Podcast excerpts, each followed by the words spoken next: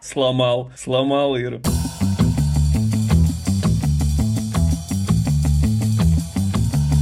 Йоу-йоу-йоу, всем привет! Это подкаст Doom Scrolling студии Прием. Каждую неделю мы пересказываем, обсуждаем четыре материала из западных медиа. Спорим, не спорим, соглашаемся, не соглашаемся, задаем вопросы себе и вам в это пятничное утро. Мы вместе с вами. Подкаст Doom Scrolling. Меня зовут Юра Котовский, я ведущий этого подкаста. Вместе со мной в студии моя соведущая Ира Герасимова. Ира, привет, как дела у тебя? Привет, Юра, у меня меня все потрясающе. Привет, ребята.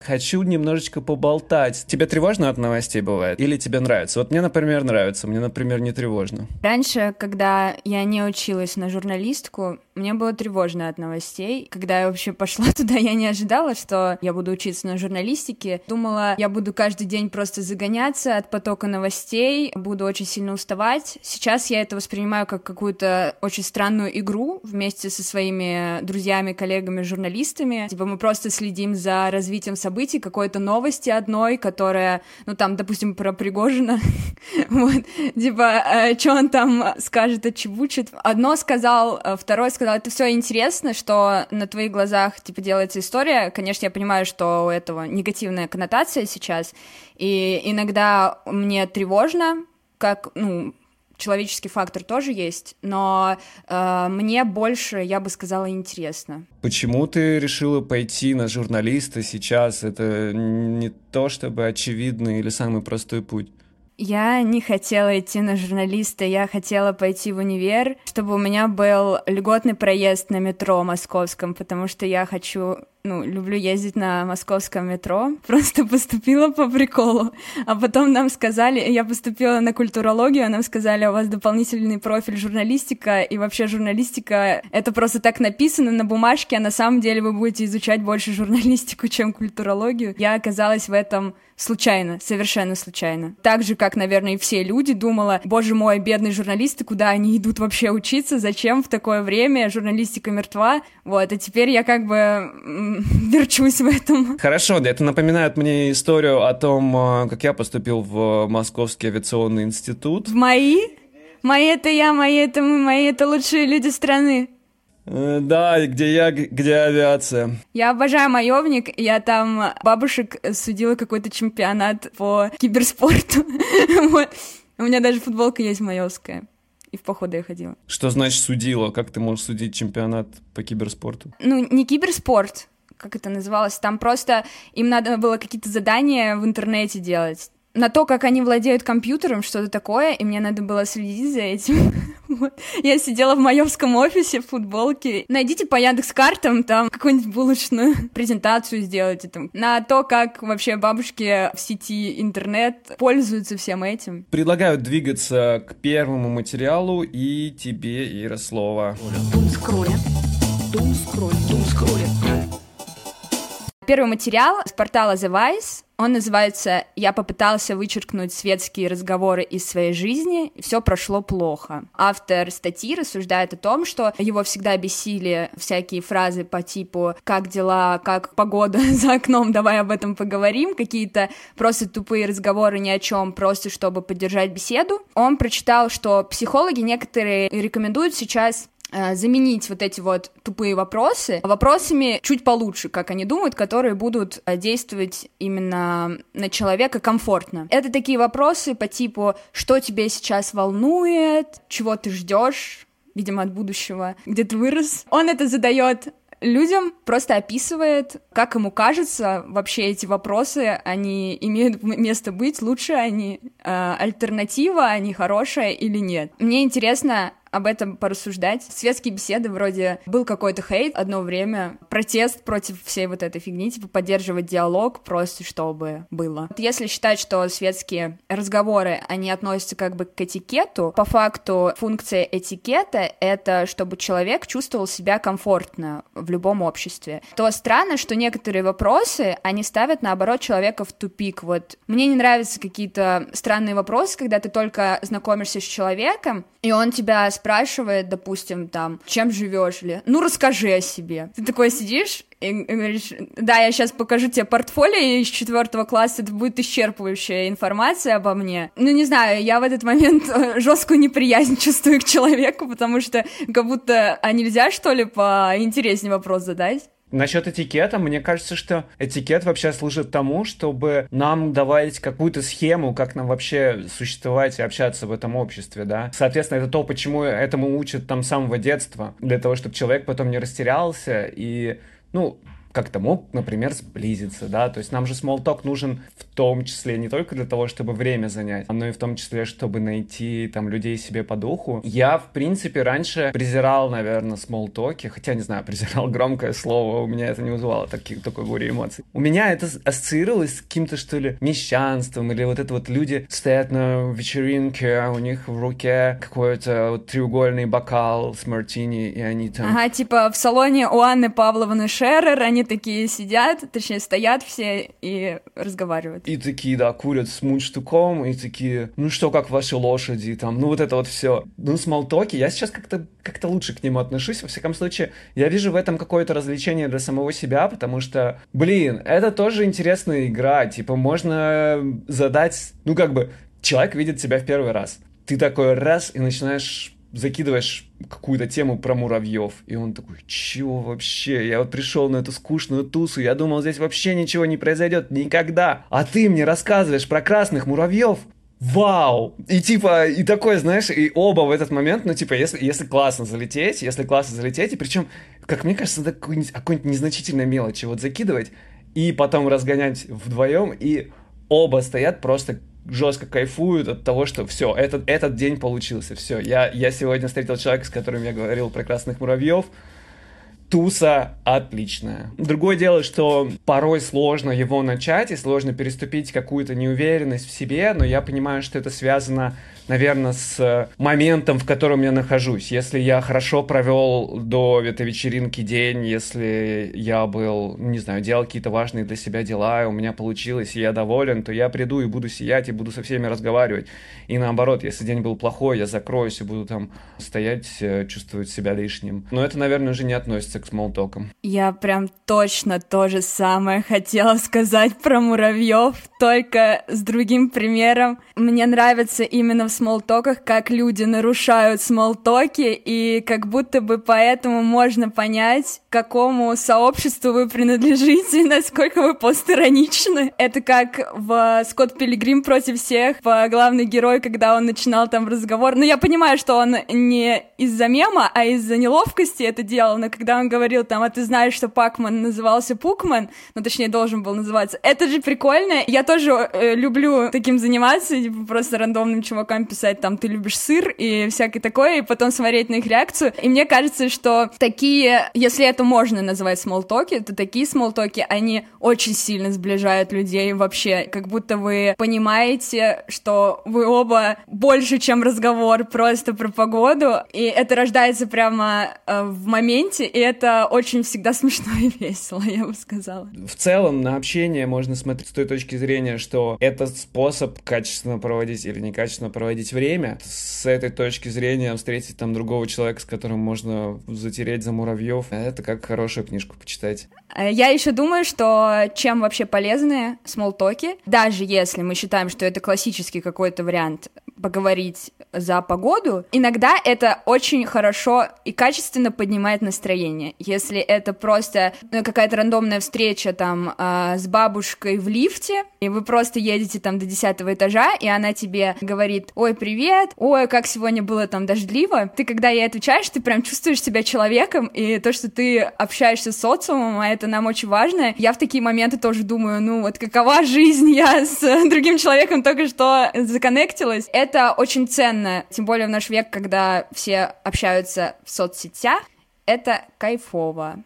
Но при этом э, я думаю, что если это такое натянутое уже общение, э, когда вы могли бы просто помолчать, дойти вместе до метро, и вы там мало знакомы, но при этом вы пытаетесь из себя что-то вытянуть, то это никому на самом деле не нужно и это просто проявление вашей какой-то тревожности, то, о боже мой, что он подумает, э, я молчу, и он молчит, что мне делать? Такой, пытаешься там из себя выжить этот разговор. Мне кажется, вот в таком случае вообще лучше ничего не делать, просто забить на это. О, мне нравится само по себе понятие смолтока с бабушкой, я об этом никогда не думал, всегда думал про смолтоки в э, разрезе вечеринок, что касается вместе помолчать, блин, я обожаю хорошо помолчать. На самом деле, хорошо помолчать — это какой-то признак близости тоже между людьми, где они могут там почувствовать себя комфортно рядом с другими. И всех призываю хорошо помолчать, если хочется помолчать. Но очень бесит, когда в компании повисает тишина. Я понимаю, что я, в принципе, могу что-нибудь сказать и разрядить эту, эту атмосферу, но у меня внутри включается какое-то сопротивление. Вот если мне надо что-то сделать, меня что-то ждут, мне очень часто часто я такой, я просто из принципа не буду этого делать. Я понимаю, что это глупо, но э, здесь я говорю о своей стороне. Блин, простите меня все мои близкие друзья, с которыми, с которыми такое происходит. Пока так, пока так. Э, будем, будем, будем расти, развиваться, становиться лучше.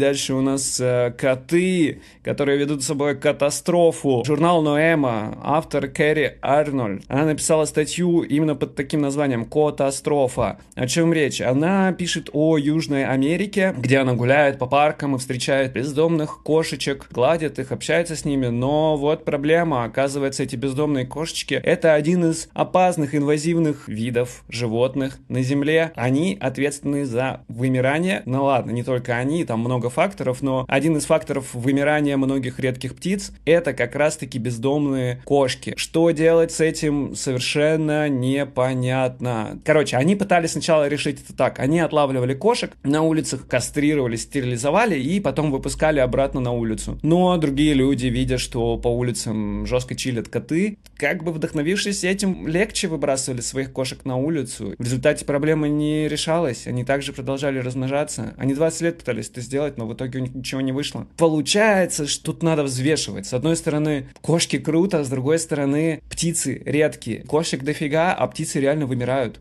Единственный вариант спасения этих птиц — это эвтаназия кошек. А что звучит, я понимаю, как. Но они не могут договориться. Люди теперь не могут там договориться. Соответственно, у них есть, с одной стороны, у них есть эти защитники птиц, с другой стороны, есть защитники кошек. Какой компромисс между ними может быть? Да, в принципе, никакого. Основные моменты из статьи я пересказал. Я просто еще дополню это тем, что другие инвазивные животные мира, я тут немножко research сделал, это дикие свиньи, европейские скворцы, канадский чертополох. Всю эту информацию мы приводим для того, чтобы облегчить вам жизнь на small talk ах.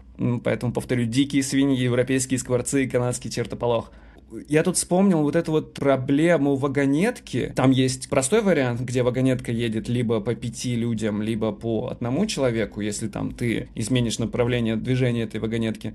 Есть чуть более усложненный вариант, где тебе нужно со скалы скинуть человека под эту вагонетку для того, чтобы спасти, э, типа, большее количество людей. И вот с этим усложненным вариантом с ним есть такая проблема, что ты в результате берешь на себя ответственность за убийство. Это сложнее. С этими кошечками точно так же. Если я скажу, что типа го убивать кошек, я буду звучать как Илон Маск или как Евгений Пригожин. Если я буду говорить, ой, давайте все жить дружно, я буду этим котом Леопольдом, который упрощает сложность мира за какими-то идеалистическими там фразами, которые ни к чему не ведут и проблему не решают. Мне кажется, что все это показывает в первую очередь кризис политики. Как мне кажется, все эти вопросы, вот этот диалог общества, он должен происходить через э, политиков, но сейчас политики бессильны, они какие-то совсем все вялые, они не могут этого решить. Вот, мне кажется, я вот сведу все к этому, я сведу все к тому, что политики виноваты.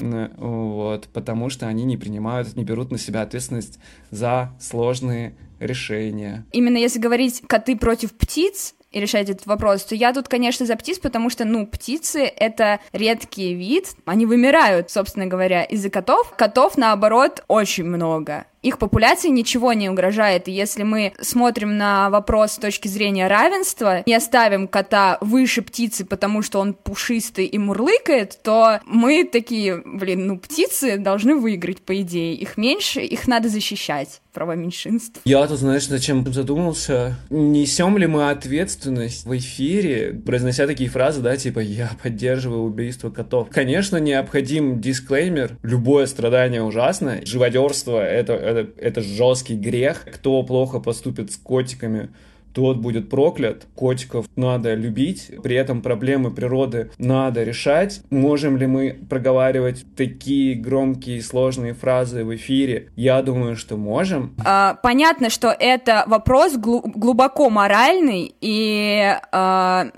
я считаю, что человек не может выбрать стопроцентно, э, кого он хочет защищать, потому что это вопрос реально, у которого аргументы есть и за, и против.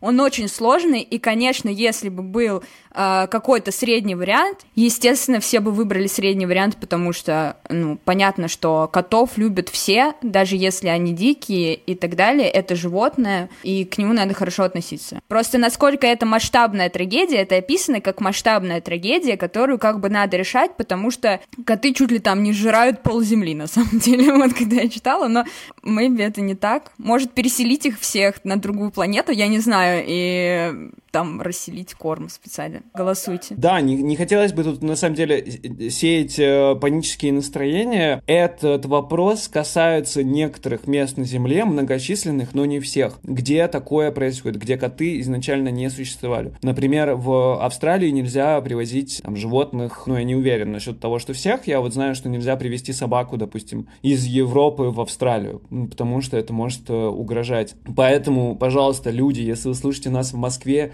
не обижайте котиков никогда. Они добро. Они пока не угрожают там никому. Если они будут угрожать, мы обязательно расскажем. Я тут о чем подумал. По сути, ты вот стала говорить про то, что вот, котики милые, поэтому мы выбираем котиков. И в этом есть некоторый эгоизм, что типа, поскольку котика можно помурлыкать, погладить, поэтому котики добро. Поскольку птички где-то там летают, э, мы с ними не встречаемся, то, в принципе, какая разница, нафиг они нужны. Получается, что человек, как бы он, глядя на это, он все равно исходит там из каких-то вот этих вот своих эгоистических побуждений и интересов. Но быть человеком — это на Земле, на планете Земля это сила и это власть. И эта сила подразумевает ответственность. Это мы привезли котов туда-сюда. Это мы поставили под удар бедных птичек. И это за нами, на нас лежит теперь эта ответственность, как этот вопрос нужно решать. Если его не решать, это будет безответственно. Но котиков обижать без повода нельзя никому. И никогда. птичек тоже. Вот мы думаем, что раз они не одомашнены,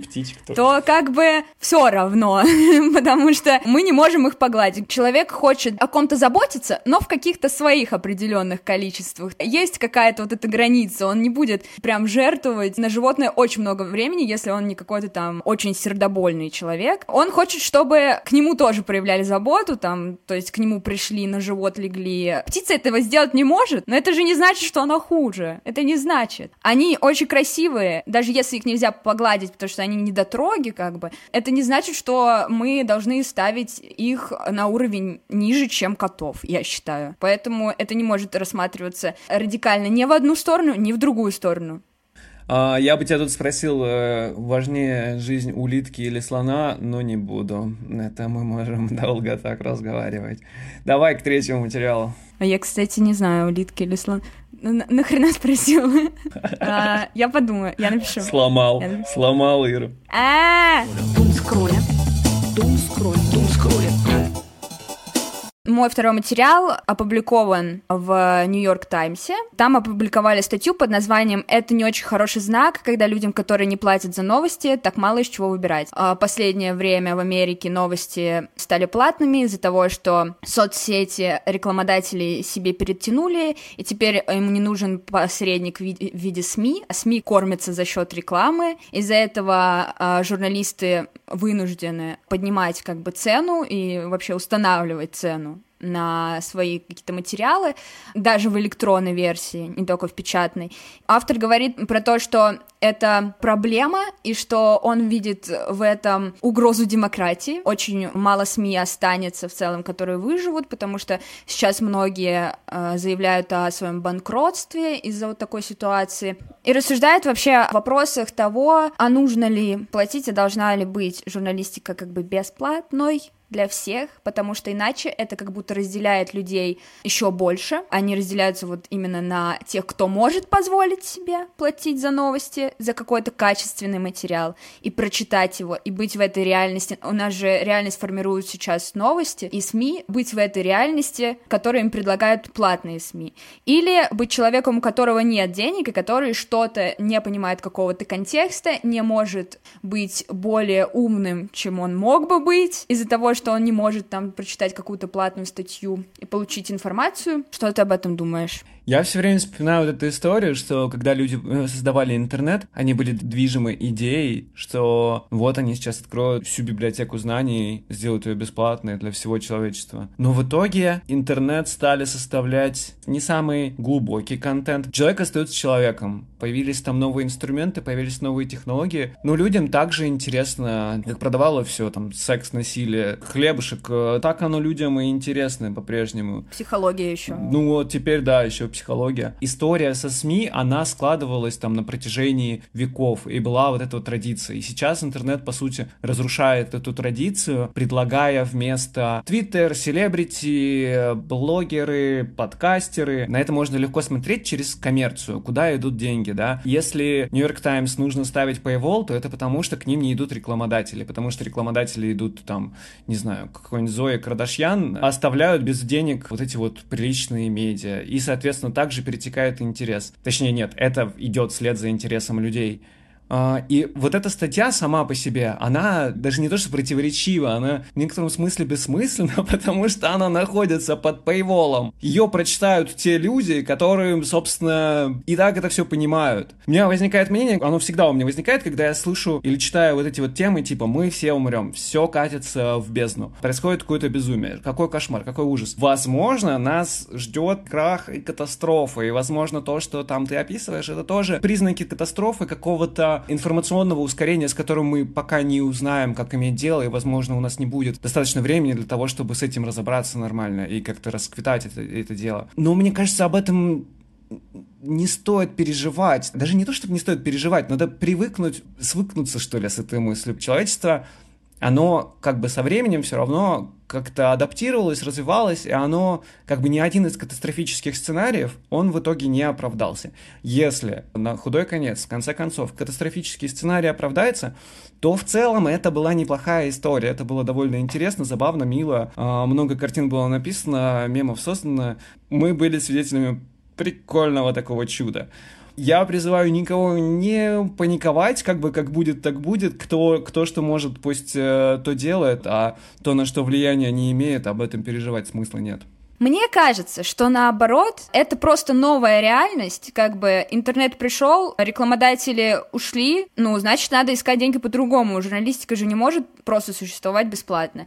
Людям надо что-то есть, и журналистам тоже надо что-то есть. Я считаю, что плата какая-то разумная за какой-то контент — это вообще-то норма сейчас, когда ты понимаешь, что люди по-другому не могут заработать деньги, а они, между прочим, делают труд. И в развитии журналистики надо донатить. Я считаю, что это норм. Просто у нас э, в целом люди не привыкли платить за какие-то такие штуки, которые они считают не настоящими. Подписку на Яндекс Музыку мы осознали, не знаю, только в прошлом году, а до этого все такие, да блин, Зайцев нет, come on. Буду качать вообще с пиратских сайтов фильмы, нахрена мне их покупать, там те же всякие сайты а-ля Кинопоиска, они ну, как будто бы и не нужны русскому человеку, если у нас есть всякие пиратские сливы, и всегда хочется вот это вот везде что-то получить бесплатно. Меня это раздражает, так как сейчас я понимаю, что это все как бы продукт трудов, больших трудов. Новости, э, которые пишутся на одну страничку, типа такие новостные заметки, которые надо знать всем, они должны быть бесплатными, потому что человек должен понимать вообще, что происходит в мире, но какие-то вещи именно профессиональных каких-то интересов человека, ну то, что не все могут прочитать, не все хотят, мне кажется, они должны оплачиваться. Ты знаешь, я вот сначала подумал, что как бы статья немного о другом, она о том, как а, привить привычку тем людям, которые за пределами Paywall, и они не понимают, зачем им платить, в принципе, за зачем им вообще разбираться в каких-то сложных вопросах, потому что сейчас у нас много сложных вопросов. Конечно, проще там зайти и почитать, я не знаю, какого-нибудь Эндрю Тейта и решить, что трансгендер зло и все такое. И людям, ну, как бы простые ответы и простые суждения, простые решения, они они, конечно же, ну, доступнее, понятнее, прикольнее, тут не надо головой работать. Но потом ты сказала про Яндекс Музыку, и я подумал, блин, точно, в этом же есть э, проблема. Вот ты сказала про, типа, зачем там сплатить за фильм, если его можно скачать. Для меня проблема не в том, чтобы заплатить за фильм. Для меня проблема в том, чтобы найти, на каком стриминге фильм есть, который я хочу посмотреть, потом этот конкретный стриминг оплатить, а нафига мне оплатить за месяц, если я хочу на нем посмотреть один фильм. Если бы была такая же система, как с, э, там, с Spotify, с Яндекс Музыкой и, так далее, где я условно, я плачу там свои, там, не знаю, 300 рублей в месяц и просто слушаю музыку, просто смотрю кино, просто читаю материалы и читаю статьи. Такой вариант нужен. Вот этого сейчас не хватает. И как раз, если бы вот, когда вот такая система появится, она наверняка в итоге появится, это как раз упростит путь аудитории Эндрю Тейта до какой-то качественной информации. Но сейчас мы, видимо, находимся на том этапе, где такой вот переходный период происходит. Я иногда думаю, охренительное занятие мы себе придумали. Просто сидим, вершим тут, знаешь, суйвы так, эти туда, заводы, фабрики рабочим. А, всех кошек, значит, поделить на левых и правых. Знаешь, такое? Сидим просто мнениями тут с вами раскидываемся. Меня все устраивает, мне все очень нравится. Я надеюсь, что тем, кто это слушает, тоже.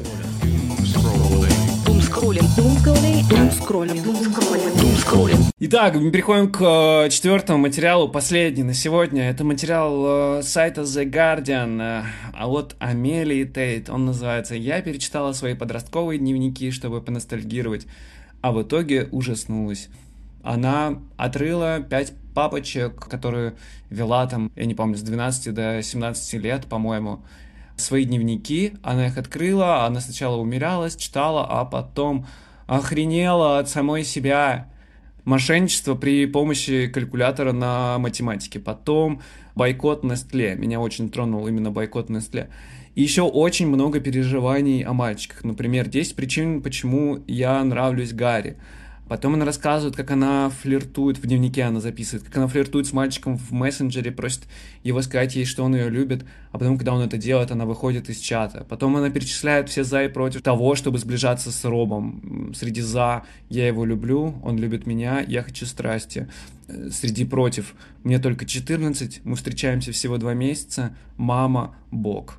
Тоже очень трогательно, но материал на самом деле немного о другом. Он о некоторой жестокости, страданий, которые присущи детям. Так, например, она связывает... В общем, она не сблизилась с Робом. Роб ее бросил. Сразу на следующий день она написала в своем дневнике, что, мол, я себя ненавижу, я ужасная. Потом у нее начинается расстройство пищевого поведения. Наверное, не из-за Роба, но в целом она глобально себя ощущает там некрасивой, несчастной, неумелой, ужасной и она описывает в дневниках, как она жестоко относится к себе и как она в итоге жестоко относится к другим, называет там других э, девчонок шлюхами, ворует алкоголь в барах, э, изменяет мальчику. Ну, достаточно мило, но она ему, она ему изменила тем, что поцеловалась за ночь с тремя регбистами. Ну, в целом, по нынешним меркам, не то чтобы конец света. Она приводит все к э, выводу, вполне позитивному, что некоторым из нас требуется больше времени, чтобы научиться обращаться с собой и другими. Должно быть нормально признать это. Дети жестокие, детство бывает э, несчастным, и оно бывает жестоким, и в нем много, много всего происходило. На моем примере там и со мной, и я творил какие-то там неприятные вещи.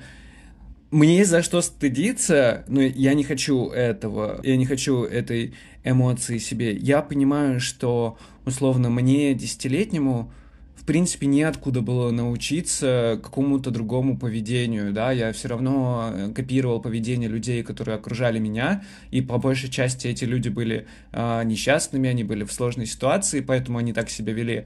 Моя ответственность заключается в том, чтобы ну, короче, уже сложилось, как сложилось. Я вот тут, тут никто как бы не виноват.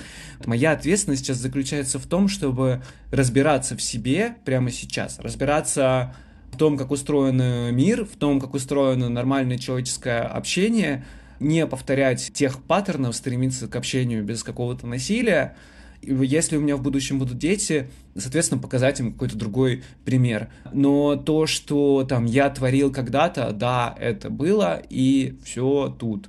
А, я еще хотел сказать насчет дневников, что периодически веду дневники, и периодически их потом перечитываю тоже, что веду, и не только в детском возрасте это делал, ну и там в последнее время, я замечаю, насколько как будто визуально, знаешь, э, не связано то, что со мной происходит, и то, что я делаю в жизни. Я имею в виду, если открыть мои дневники, там будут какие-то эмоции, стенания, какая-то вот эта вот э, глубина, какое-то сокровенное.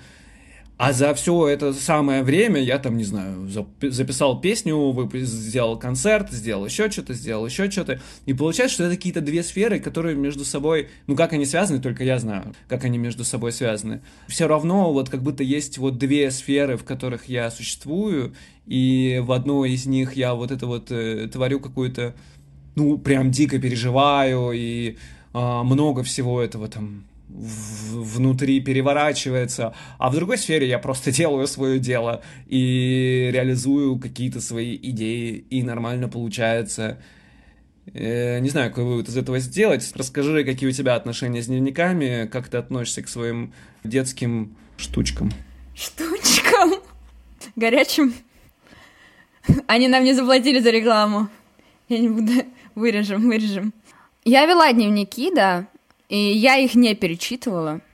Когда, но они у меня лежат на шкафу. Как мне кажется, это должно быть какое-то такое состояние души особенное для того, чтобы перечитать всю эту херню, и чтобы принять, и чтобы не скатиться в какое-то какие-то депрессивные состояния, просто в грустные, ладно. А, поэтому я пока к этому не готова.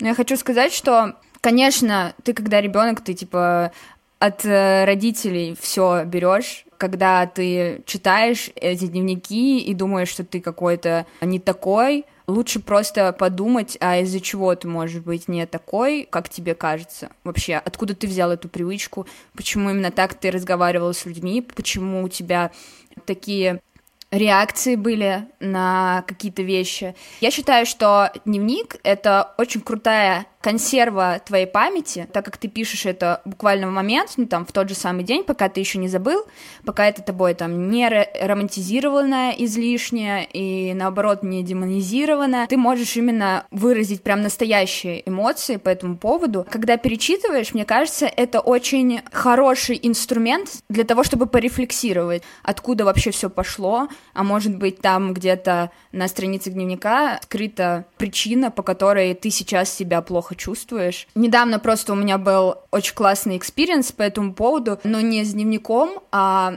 с видеотекой семейной. Оказалось, что мой отец снимал буквально каждое событие в моей жизни. Это очень интересно за этим наблюдать. Моя психотерапевтка мне сказала, ты, когда будешь готова, ты это посмотри, потому что тебя ну, размажет. Я думаю, да не, не, просто на десятой минуте заревела, потому что они такие живые, эти отношения там с, э, с тобой, с твоими родителями, с тобой, с какими-то твоими сверстниками, которые ты уже забыл. И дневник, как мне кажется, такая же тема, только она более даже не про внешне, то есть если видео ты можешь посмотреть, как внешне там ты себя вела и реакции какие-то твои, то дневник — это вообще заглянуть, типа, внутрь себя, что ты вообще тогда чувствовал, это супер интересно, что бы ты ни чувствовал, чувствовал плохое, хорошее, ты имеешь право чувствовать все, когда ты ребенок, ты вообще только учишься этому всему, и, естественно, гнать на себя из-за этого, это просто бессмысленно, это все уже прошло давно. Я считаю, что это просто надо использовать как хороший инструмент, не выкидывать, проработать это все и, и потом идти дальше в новую счастливую взрослую жизнь. Очень трогательно это все. Я бы очень хотел найти свои детские видеозаписи с собой, пока у меня не получилось, но, возможно, они где-то есть. Я тут хочу сказать, ну, я не знаю, я почему-то каждый выпуск говорю, что э, я старше. С точки зрения, ну, своего житейского опыта. Ты в 70-м родился, подожди? В 60-х. Э, ну, там на, на рубеже. Я хочу сказать, что мне очень жаль, что очень многие вещи а, я не сохранил. То есть сейчас я бы по-другому поступил. Если есть возможность, я не знаю, и даже какие-то фотографии. Вот мы делаем фотографии на смартфон, потом они просто иногда теряются. Проходит время и все. И сейчас я жалею о том, что какие-то из этих вещей, из многих, я не сохранил. Может быть, там аудиокассеты свои детские, может быть, какие-то записки или рисунки. Ну и, в общем, если есть возможность, э, сейчас я уже по-другому, наверное, к этому чуть отношусь. Если есть возможность, ребята, храните это, даже если вам кажется, что это все бессмысленно или глупо прямо сейчас, то через какое-то время это может стать каким-то якорем, который будет э, отсылать вот куда-то туда, к себе. Это на самом деле какое-то светлое, трогательное чувство дарит. Я рад, что мы именно вот на этой эмоции заканчиваем выпуск. Да, мы сегодня много советов каких-то раздали, но этот самый... Это наша работа. Бабки у подъезда жесткие. Спасибо, с вами были Бабки Дым Скроллем. Сегодня мы поговорили много, много чего нового узнали, обсудили. Мы поговорили про смолтоки, хорошие и плохие, и, по-моему, нащупали принцип искусства хорошего смолтока. Мы поговорили о катастрофе и, в принципе, порешали, что делать с котами. И обсудили кризис медиа, качественное медиа заменили, там, подкастеры, блогеры. Эти свиньи. Это подкастеры, как будто вот есть что-то плохое. Но, но и то мы нашли, как бы, хорошее решение. Господи. Поставьте, пожалуйста, этот подкаст тем, кто на что-либо влияет. Также поговорили про материал Guardian, где обсудили, что нам делать с подростковыми дневниками и как смотреть на свое собственное детство и на его косяки. Спасибо всем, кто был с нами. Спасибо, Ира. Было приятно поболтать. Спасибо, Юра. Все, все подписывайтесь там везде, э, ставьте лайки, колокольчики. Всем хорошего дня. До встречи через неделю. Пока-пока. Думскроллинг, думскроллинг, думскроллинг, думскроллинг, думскроллинг, думскроллинг, думскроллинг, думскроллинг, думскроллинг, думскроллинг, думскроллинг.